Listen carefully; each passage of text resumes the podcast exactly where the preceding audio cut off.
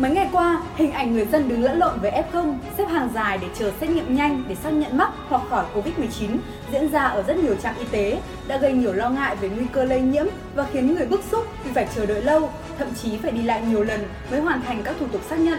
Trong bản tin ngày hôm nay, hãy cùng chúng tôi tìm hiểu về thực trạng này.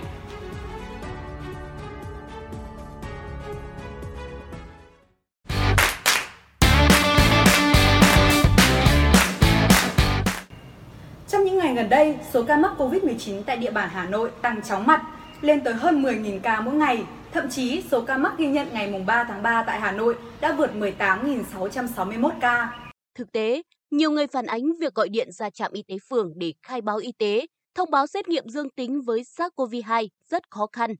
Nói về nguyên nhân của những bất cập trong việc đáp ứng y tế cho bệnh nhân, khiến cho người bệnh kêu ca, phàn nàn. Giám đốc Trung tâm Y tế huyện Mê Linh Nguyễn Kiến Dụ cho biết, Do số ca F0 tăng mạnh trong những ngày gần đây, nên các trạm y tế đang quá tải.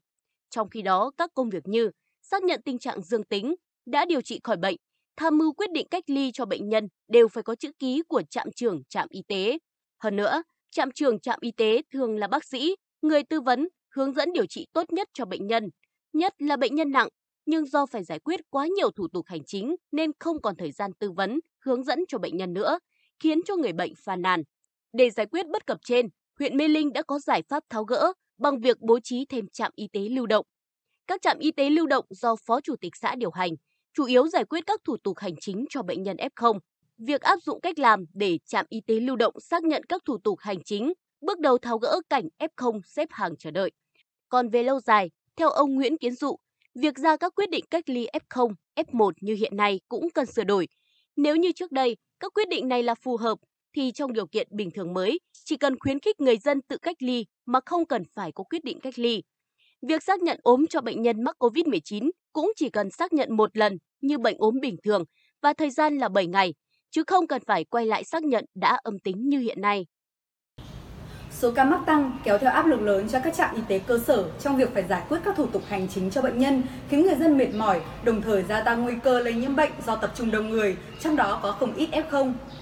Ông Nguyễn Đức Hòa, Giám đốc Bảo hiểm xã hội thành phố Hà Nội cho biết, căn cứ vào các quy định của cấp trên, Sở Y tế thành phố có ban hành văn bản số 415 về việc hướng dẫn đối với người mắc COVID-19 là người lao động điều trị tại các trạm y tế lưu động, cơ sở thu dung, thì y, bác sĩ được phân công trực tiếp chăm sóc, điều trị người mắc COVID-19 ký xác nhận vào vị trí người hành nghề khám bệnh, chữa bệnh. Còn đơn vị chủ quản là Trung tâm Y tế quận huyện, thị xã chịu trách nhiệm ký đóng dấu vào giấy chứng nhận hoặc ủy quyền bằng văn bản cho trạm y tế xã, phường, thị trấn ký đóng dấu. Do quy định này, người mắc COVID-19 muốn được hưởng các chế độ bảo hiểm sẽ phải có giấy chứng nhận có chữ ký của người thẩm quyền. Trường hợp khi thanh toán mà trong hồ sơ không có giấy chứng nhận của cấp có thẩm quyền với chữ ký đã được thống nhất giữa liên ngành y tế và bảo hiểm thì cán bộ bảo hiểm sẽ không thể phê duyệt và chi trả tiền cho người hưởng. Giám đốc Bảo hiểm xã hội thành phố Hà Nội thông tin thêm trong thẩm quyền – Bảo hiểm xã hội thành phố Hà Nội đã có văn bản yêu cầu các bộ phận chuyên môn, cơ quan bảo hiểm các cấp quận, huyện, thị xã thực hiện ngay và sớm với những hồ sơ của người F0 có nhu cầu thanh toán các chế độ hiện hành. Ông Nguyễn Đức Hòa nhấn mạnh, thời hạn giải quyết tối đa là 6 ngày làm việc kể từ ngày cơ quan này nhận đủ hồ sơ. Do đó, Bảo hiểm xã hội thành phố cố gắng xem xét, rút ngắn thời gian để giải quyết chế độ cho các F0 sớm hơn quy định.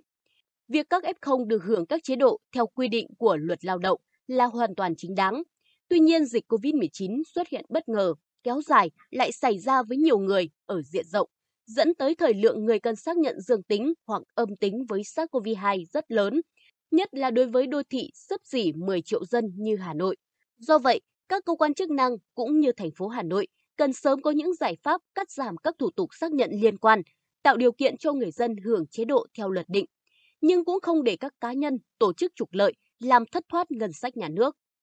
Từng là F0 vừa điều trị xong, bà Nguyễn Thùy Phương, trưởng phòng bảo hiểm xã hội ngắn hạn, Ban thực hiện chính sách Bảo hiểm xã hội Việt Nam cho biết, bà cũng phải đi làm giấy tờ để hưởng bảo hiểm xã hội và nhận thấy có nhiều bất cập. Do không trực tiếp đến cơ sở y tế, các trường hợp F0 không được cấp giấy ngay tại thời điểm nghỉ ốm, mà thường sau khi điều trị khỏi bệnh mới đến trạm y tế xã, phường để xin giấy chứng nhận. Điều này dẫn đến ngày cấp ghi trên giấy bị lệch cấp lùi lại so với thời điểm người lao động bắt đầu nghỉ việc để điều trị, không đúng với quy định tại thông tư 56 là giấy đó phải cấp trước hoặc chung với thời gian lao động khám, chữa bệnh, ra viện hoặc nghỉ ốm. Đây là vướng mắc cần xem xét điều chỉnh, bà Nguyễn Thủy Phương cho hay.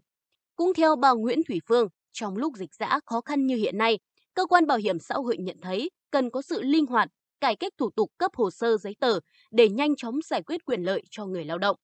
Trong khi chờ thông tư mới ban hành, F0 điều trị tăng cao, chúng tôi vẫn mong muốn y tế các địa phương sớm chỉ đạo, hướng dẫn y tế cơ sở nhanh chóng cấp giấy chứng nhận nghỉ ốm cho F0 điều trị tại nhà, hoặc chấp nhận các loại giấy tờ tương tự để người lao động được hưởng quyền lợi, đỡ mất công đi lại xin các loại hồ sơ, giấy tờ, bà Nguyễn Thủy Phương bày tỏ. Quý vị đừng quên giữ gìn sức khỏe và tuân thủ đúng quy định 5K. Còn bây giờ, bản tin của chúng tôi xin được phép kết thúc tại đây. Cảm ơn quý vị và các bạn đã quan tâm và theo dõi. Xin kính chào và hẹn gặp lại.